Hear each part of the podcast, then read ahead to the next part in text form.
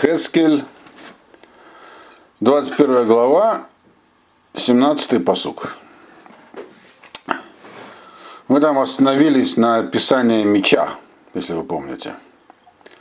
Ехескель такое получил очень аллегорическое пророчество, и дальше оно будет тоже такое же аллегорическое. Меч, которым, ну, с которым Навуходнецер пришел на Иерусалим, если вы помните, он был э, такой без рукоятки. То есть вместо рукоятки у него было просто продолжение лезвия, которое было, естественно, не заострено, до него можно было держаться. И было сказано, что рукоятку он как бы нельзя приделать. Он такой принципиальный меч без рукоятки. То есть написано, что он не понимает дерево. То есть деревянные щечки такие к нему невозможно каким-то образом прикрутить. И я объяснял я вам, что это аллегория. Имеется в виду, что у Навуходнецера не было такого полноценного, так сказать, оружия, чтобы взять Иерусалим. Иерусалим просто так не возьмешь, город сильно укрепленный, поэтому как бы меч без рукоятки, значит, у него не было полноценного меча, то есть он не мог его взять. Иерусалим так просто. Что произошло, дальше я вам в прошлый раз рассказывал. Он как бы спровоцировал внутренние беспорядки в Иерусалиме тем, что снял осаду. В Иерусалиме все обрадовались и начали опять заниматься с междоусобицами. Э, и после этого он вернулся и уже после этого город взял. Вот. вот это все описывалось этим самым мечом, который как бы он такой был. У него было, э, была армия и была возможность, так сказать, штурмовать город. Но все-таки сильно укрепленный город он был взять трудно. Вот такой, значит, такая аллегория. И это здесь продолжается. 17-й посук.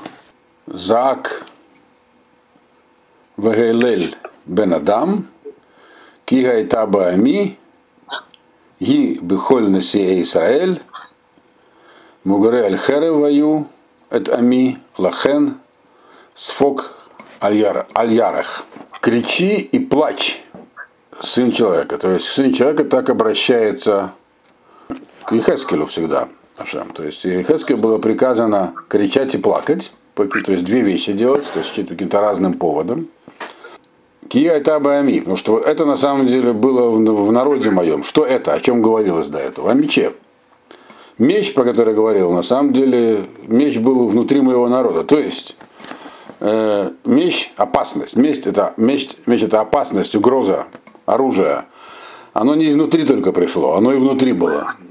То есть то, что происходило в Иерусалиме в тот момент, тоже проравнивается к мечу. То есть были разные группы, которые друг друга тоже не очень, так сказать, э, друг другом мягко обращались. Вот. Баамиги, и здесь уточняется, какой части народа? Бекольность и Израиль. Глав народа. Кто такие главы народа? Ну, это царь и верхушка правящая. Мегуре аль они были в страхе от меча, Эт ами лахен свокалереха. Они боялись меча, который Выхарбо Арок Беамая. Но у них тоже был меч против своего народа. И поэтому, говорит, сделай такую вещь. Ударь себя по бедру. То есть Ихескелю было сказано, он должен хлопнуть себя по бедру. Э, что значит хлопать по бедру? Что находится на бедре? Меч висит на поясе, который, то есть он висит на бедре, то есть хлопни себя по бедру, то есть покажи, где, там Ерхескелю было приказано сделать некие, дать мне, что он еще будет делать всякие действия. Вот. Э, как бы такую пантомиму устроил. Ой, а где же меч? О, какой, или о, как, о каком мече идет речь? Вот. То есть как бы хлопнуть себя по бедру, а меча там и нет. Ты не вооружен. То есть люди, здесь о чем эта аллегория говорит? Что как бы вот пришел на выходные с, с оружием, и у них, в принципе, были силы с ним сражаться. И они думали, что справи, могут даже справиться. Вот. Но Навуходнецер э, своими действиями, надо сказать, с легкостью спровоцировал внутренние беспорядки. И оказалось, что меча у них нет.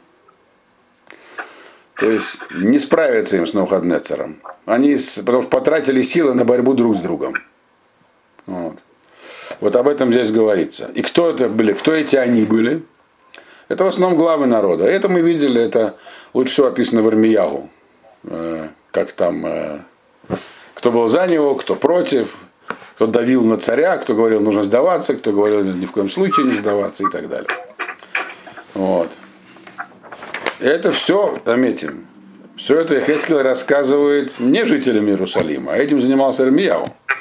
Это все он говорит тем, кто живет в Бавеле, объясняя им, как там дела в Иерусалиме будут обстоять.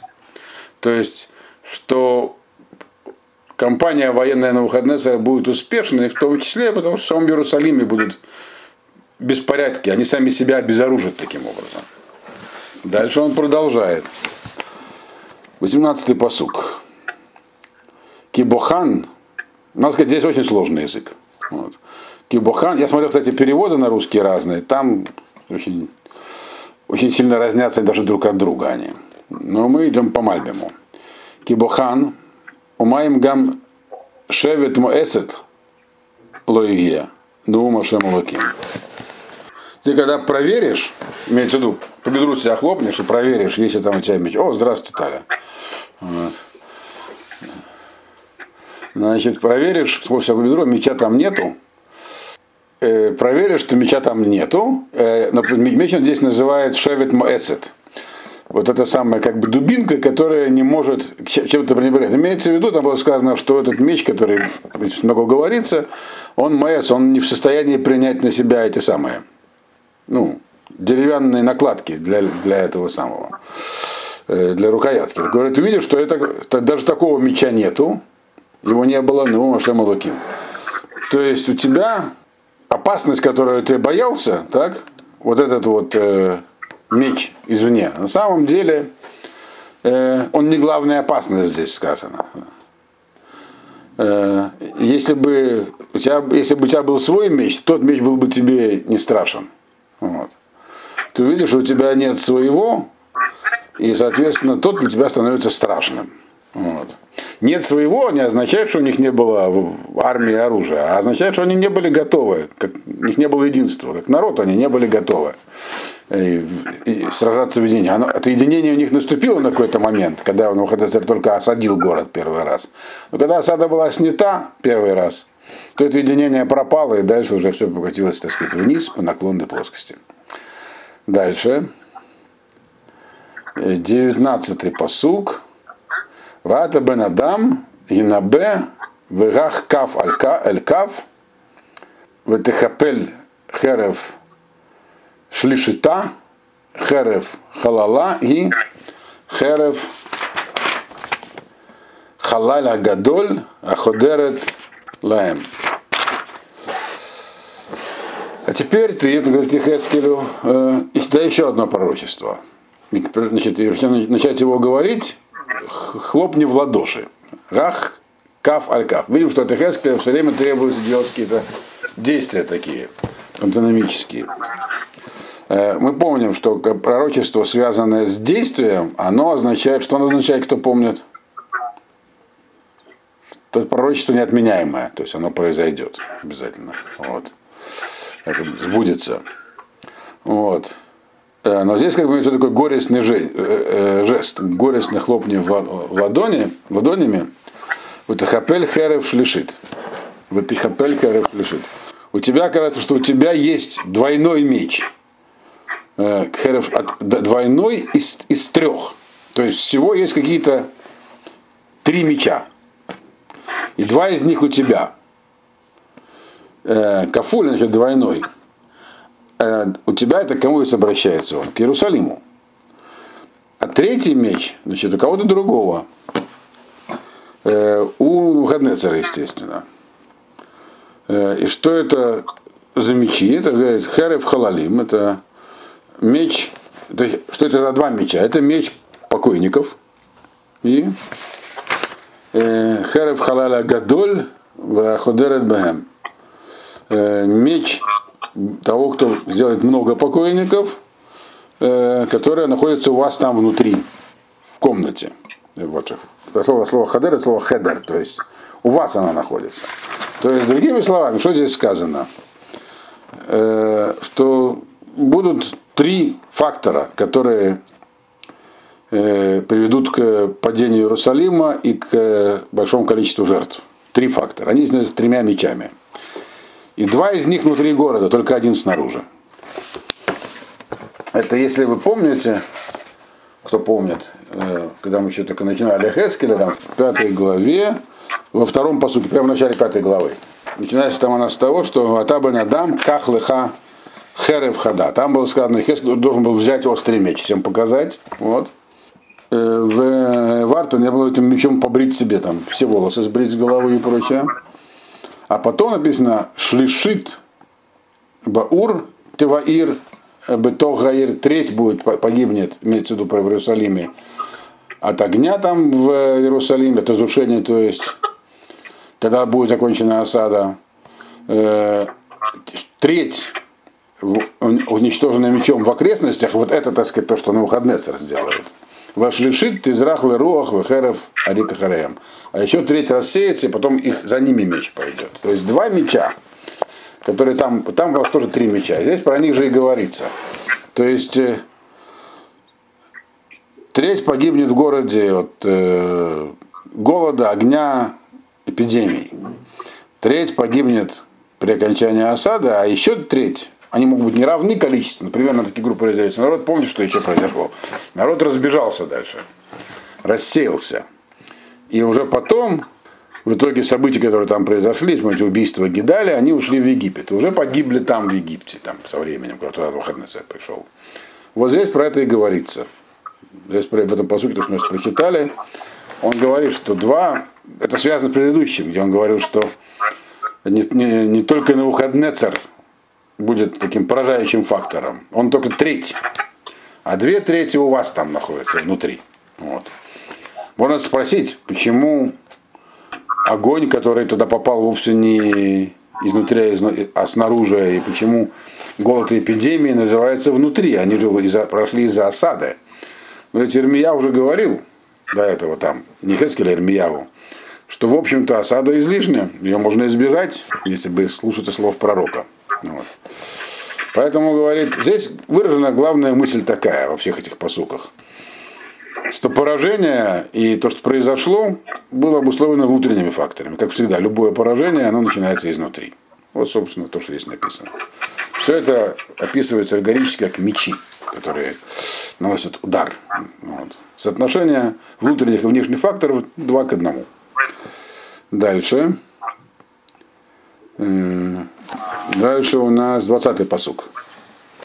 Лемаан ламуглев Вахарбе Вахарбе Амикшалим Аль Коль Шуареха Натата Ивхат Херев Ах Асуяла Варак Мута Латавах.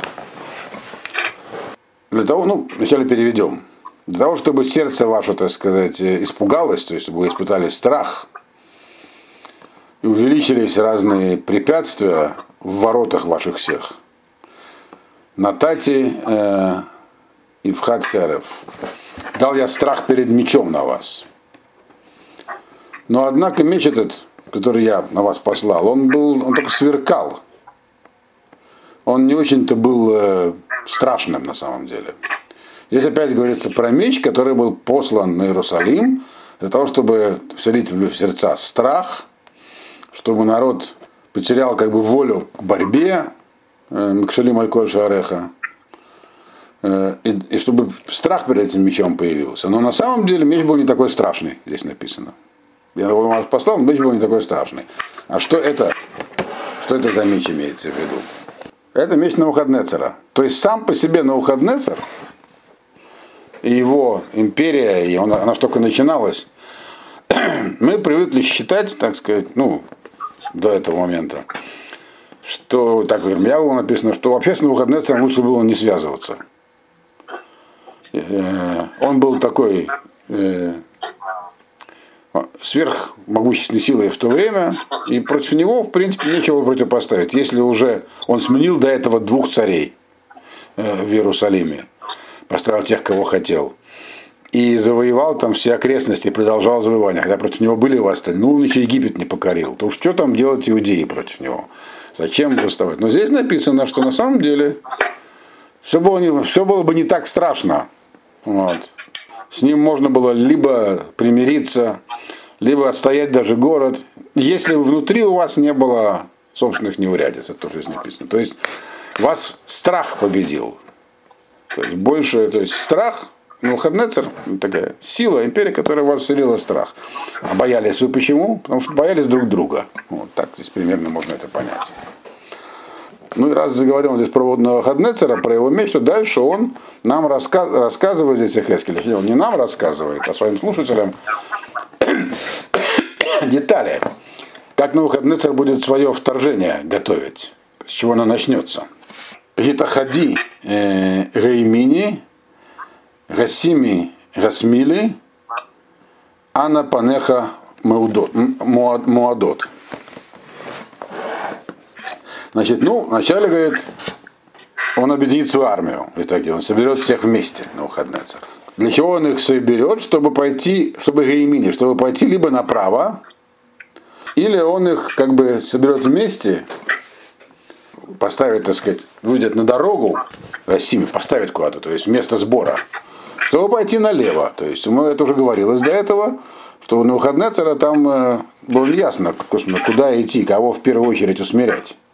Аманитян или Иерусалим, то есть Рабат Амон или Иерусалим. Вот он говорит, соберет всех и будет думать, куда ему идти, направо или налево. Ну, направо с севера, значит, в Иерусалим, налево в Амон. Э, где находится Амон, вы знаете, да? Находился. Это часть территории современной Иордании, примерно центральная часть современной Иордании. И, собственно, столица Иордании сегодня так и называется Рабат Амон. Вот. Я не уверен, что это тот, тот же самый Рабатамон, но где-то там близко. Вот. Ан Панехамудот, куда тебе идти? То есть мы видим, что у Нахаднецера у него не было сил провести две операции, и ту, и другую. Надо было кого-то выбрать. Значит, он выбирает. 22-й посуг. Гамани аке э, капи аль капи, в ганихоте хамати, они ашем дебарти а я тоже ударю руку о руку, то есть тоже хлопну в ладоши. К кому надо было хлопнуть в ладоши до этого? Помним, Ашем сказал Ихескелю в 19-м посуке, так сказать, ударь э, ладони на ладонь. То есть это знак того, что что-то решено уже, так будет, все.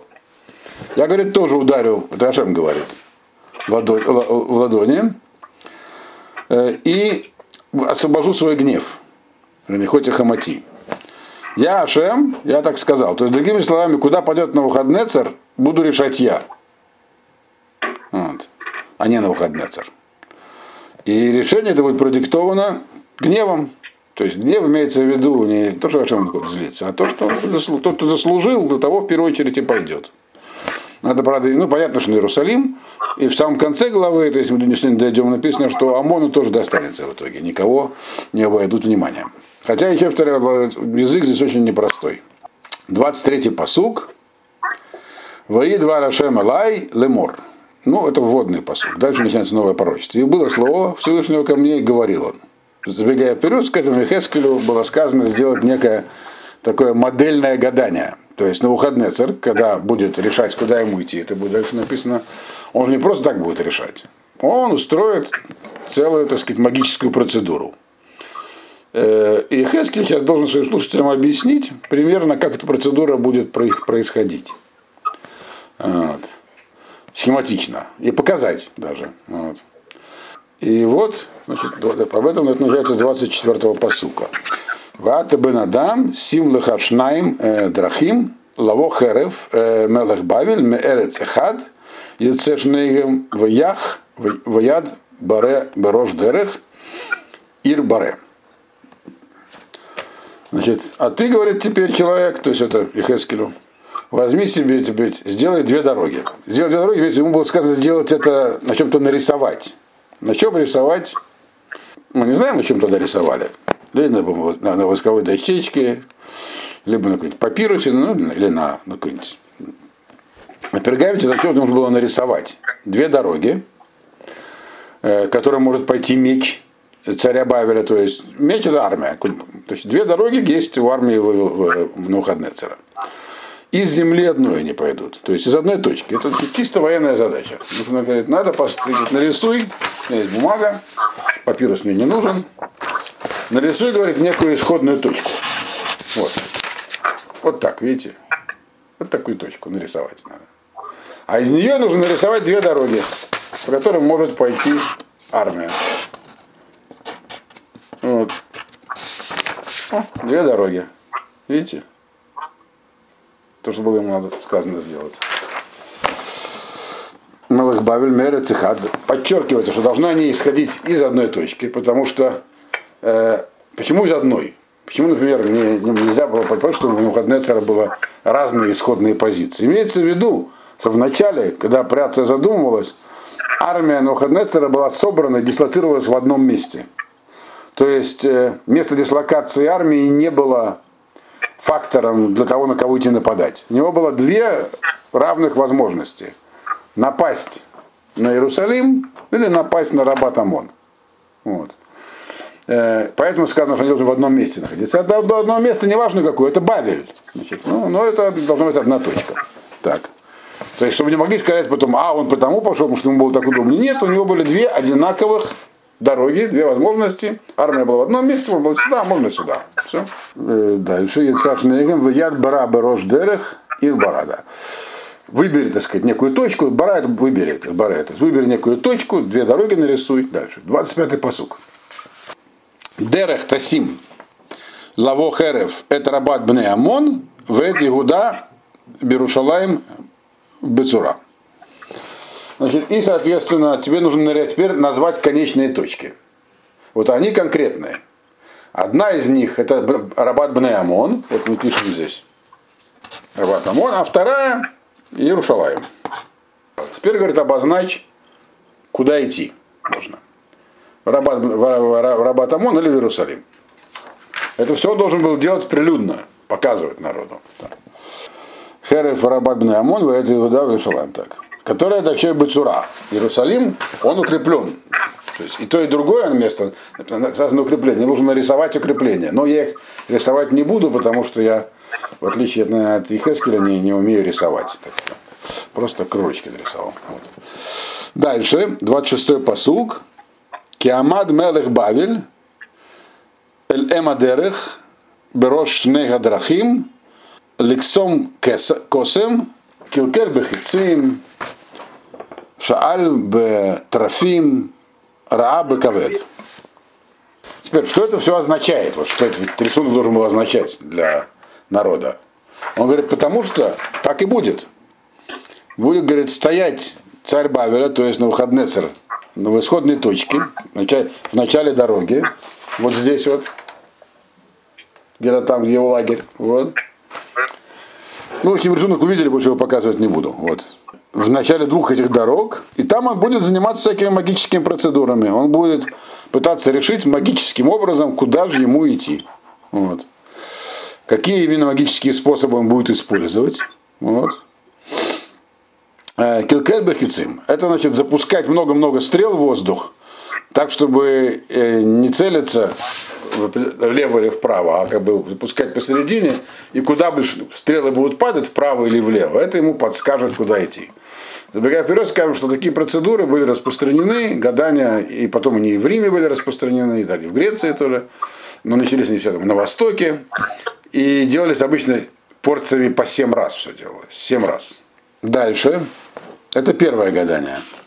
Шаальба Тарафим.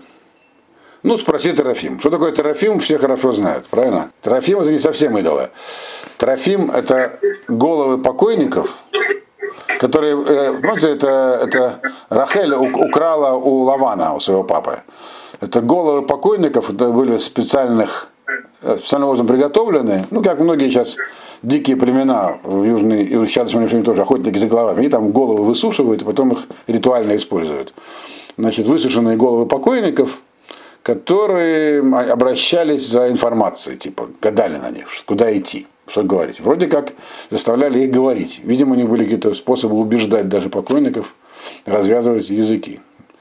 Как в известном анекдоте, знаете, как э, статую, если нашли мумию фараона и не знали чья, приезжали специалисты из разных стран, и не могли никак, каждому дали какое-то время, они не могли определить ее.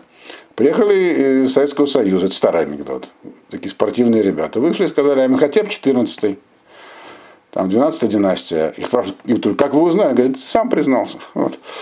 Короче говоря, если кто-нибудь из вас будет когда-нибудь в Британском музее, когда возобновят полеты, то там в египетском зале есть такие коробки от Терафим этих, очень интересные, можно посмотреть. Короче, это известная вещь, Терафим. Нам она известна, что Старя, потому что они были у Лавана, и, и э, Рахель их увела у него. Вот. А потом еще Раабы Кавет. Еще он гадал на печени. Гадание на печени это вообще очень известная вещь, она была распространена в Риме нам известно очень сильно. Там были такие специальные жрецы, назывались гаруспики. Обычно они были этрусками по происхождению, потому что этруски почему-то очень любили гадать на печени. Очень интересно находят вещи на раскопках, такие таблички медные, всякие бронзовые, изображающие печень, разделенные на разные всякие там секторы. В общем, по печени гадание было очень сложно. Это как была как высшая математика. Вот. Там по виду печени, какие там протоки, какие-то, не знаю, в общем, Жуть, да. Но тем не менее это был очень распространенный вид гадания. Вот. Так вот, все эти это, это магические процедуры, которые не, не имеют под собой никакой основы. С нашей точки зрения чистые суеверия. Вот. Но тем не менее, э, на выходные церковь, как уважающий себя монарх и идолопоклонник, он, конечно, это все будет делать, чтобы определить, по какой дороге пойти. А что сказал до этого Ашем? В 22-м посуге он сказал, я, говорит, уже решил, куда он пойдет. То есть все эти гадания, пускай гадает, но куда он пойдет, это уже решено. Вот. Самое интересное, для чего нам все это рассказано, я подробно рассказал, самое интересное, как написано, реакция евреев в Иерусалиме же были в курсе, что происходит в Бавеле. Или они будут в курсе, это пророчество, это еще не произошло. Как они к этому относились, вот что интересно. Итак, и дальше 27-й посуг э, говорит он так. Беемино Аякесем, Иерушалаем Ласум, Иерушалаем Ласум Карим, Левтох П. Берецах, Леарим Коль Бетруа, Ласум Карим Аль Шаарим, Лишпох Салалот Левнот Дайк. Значит, и все указывало направо. Все эти гадания будут указывать направо чтобы, значит, на Иерусалим. И тут перечисляется семь вещей. Гадал, оказывается, гадал не просто о дороге, но еще, так сказать, для верности гадал на семь вещей, связанных с войной. Так написано в Мальбиме, если надо посчитать. Значит, Иерусалим первое, потом Ласум Карим. Это, это, это куда отправить э, бараны. Баран, знаете, что такое? Это такое осадное орудие, которое пробивали стены и ворота. Были разные бараны. Это бревно большое, которая висела так, значит, на таких V-образных э, на таких э, подставках, его раскачивали так, и оно било в ворот. Очень хорошо показано в фильме Масада, старый американский четырехсерийный фильм про осаду Масада. Там. Она называлась Барана, потому что часто ему придавали внешней стороны, делали ее бронзовой и делали в форме головы барана, потому что бараны очень хорошо бодаются. Вот. Это здесь называется словом Карим. Кар это такая как бы подушка. Значит, что, значит, Иерусалим, куда отправить осадное орудие, э, лифтох пеберецах, где, так сказать, устраивать предварительную осаду, то есть кричать. Дословно это значит издавать боевой клич, где трубить в трубы, говорит Гольтура, где, куда отправить стараны для ворот, где лишь пох солыла, где надо будет э, устраивать осадные стены. Солыла – это такая стена, которую насыпали рядом со стеной города. Нужно было забраться и на нее, с нее сверху обстреливать. Это шестая. Выливнот дайк. И построить дайк. Дайк, я уже объяснял, что такое. Кто помнит, что такое дайк? Нет, не помните? Дайк – это низкая стена по внешнему периметру. Когда осаждали города, то это как бы стена блокады то город обносили такой низенькой стеной, буквально там полтора метра она могла быть, метр, э, из камней просто. Э, для того, чтобы люди не разбегались, и чтобы к ним продовольствие не подвозили. Вот. Опять же, если кто-нибудь поедет из вас в Масаду, когда-нибудь. Дайки все сохранились, которые римляне построили вокруг. Они идут так по горам, по долинам. Вот. Это, это словом дайк. Вот. Их очень много в Израиле, в разных местах, потому что римляне, римляне и другие вели много осад. То есть здесь перечислена процедура, которая устроил этот самый Навуходнецер, он кидал там всякие делал жребии, не жребии, да, жребии это стрелы, всякие мистические процедуры, и не просто о том, куда идти, а еще деталь, в деталях, куда идти и где, куда посылать орудие, все, для того, чтобы наверняка. Вот. Их здесь семь перечислено. Вот. А я вам уже говорил еще до этого, что сам по себе этот процесс, он тоже обычно был семикратным. То есть семь раз по семь, все это неспроста было у него. Дальше 28-й посуг. А это отношение евреев. Вараялаем э, киксум шав бейнекем швуэй швуот лагем. Вегу маскир авон литафес. И, конечно же, он говорит, для вас, это он обращается не кстати, слушайте, а как бы к жителям Иерусалима. Для вас это все было, так сказать, просто какие-то глупые гадания, суеверия такие народные. типа как через костер прыгать. Вот. То есть вы к этому всерьез, жители Иерусалима, не, не отнеслись. Э. А на самом деле правильно, что относиться всерьез к всяким э, непонятным процедурам, что у них такого серьезного может быть. Но он говорит, в данном случае это было неправильно. Вот эти вот семь раз по семь, это было для вас чтобы вы что-то поняли из этого.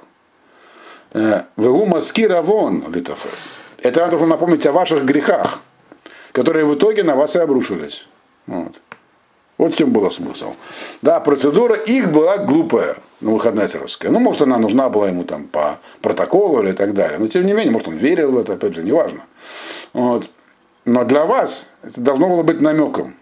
Сам факт вот этих семикратных этих самых повторений по семь раз – могу сказать так, что, что они делали это 7, весь процесс 7 раз повторяй, ладно, так принято. Но то, что он о семи вещах гадал, это вам должен напомнить. А что должно было? Чего у нас 7? Чего сказать, где могли евреи примениться, при, привиниться с этими семерками? Ну, понятное дело, шаббат, шмита, каждый седьмой год. То есть все это должно было быть шмиту, они там уже не соблюдали под конец. И поэтому 70 лет – Потом было изгнание в Вавилоне, чтобы компенсировать эти годы Шмидта и так далее. То есть, как бы говорит, сказка говорит ложь, в ней говорит намек, говорит Ихескель. Добрым молодцам, что называется, урок. А вы урок э, извлекать не захотели. В этом, так сказать, обвинение. 29-й посук. Лахен коамара шема луким яан э, аскархем авонайхем Бегигалот пшаэйхем легарот хатутейхем бехоль алилотейхем, яан езахархем бекав титафесу. Вот так вот. Значит, вы не захотели, так сказать. Так сказал Ашем, поэтому из-за того, что не захотели вспоминать свои грехи, авонот. Авон это то, что у человека происходит в голове в основном. Вот. Так сказать, отступление от, от, от веры. Э, и, и также свои всякие, не хотели менять то, что вы открыто нарушали. Вот. Это всякие там шмиту, например. Леород хатотейхем бехоля лотейхем. Ваши, так сказать, а хатотейхем это грехи. Э, это которые люди, это вещи, которые люди совершают из потому что им так хочется, из-за желания. Вот. Вы продолжали делать то, что вам хочется, и это влияло на все ваши поступки вы не захотели а намеки из этого вот магического ритуала на Мухаднецера воспринять, то есть получается странная вещь. Но Мухаднецер там какими-то глупостями занимался магическими, а это был намек. Вот. Вы его воспринять не захотели, поэтому быкав и тапесу. Поэтому говорить, Иерусалим будет схвачен Навуходнецером, и ему будет это вот его, это гадание окажется успешным, парадоксальным образом. Понимаете? Такая ирония здесь сквозит во всем этом.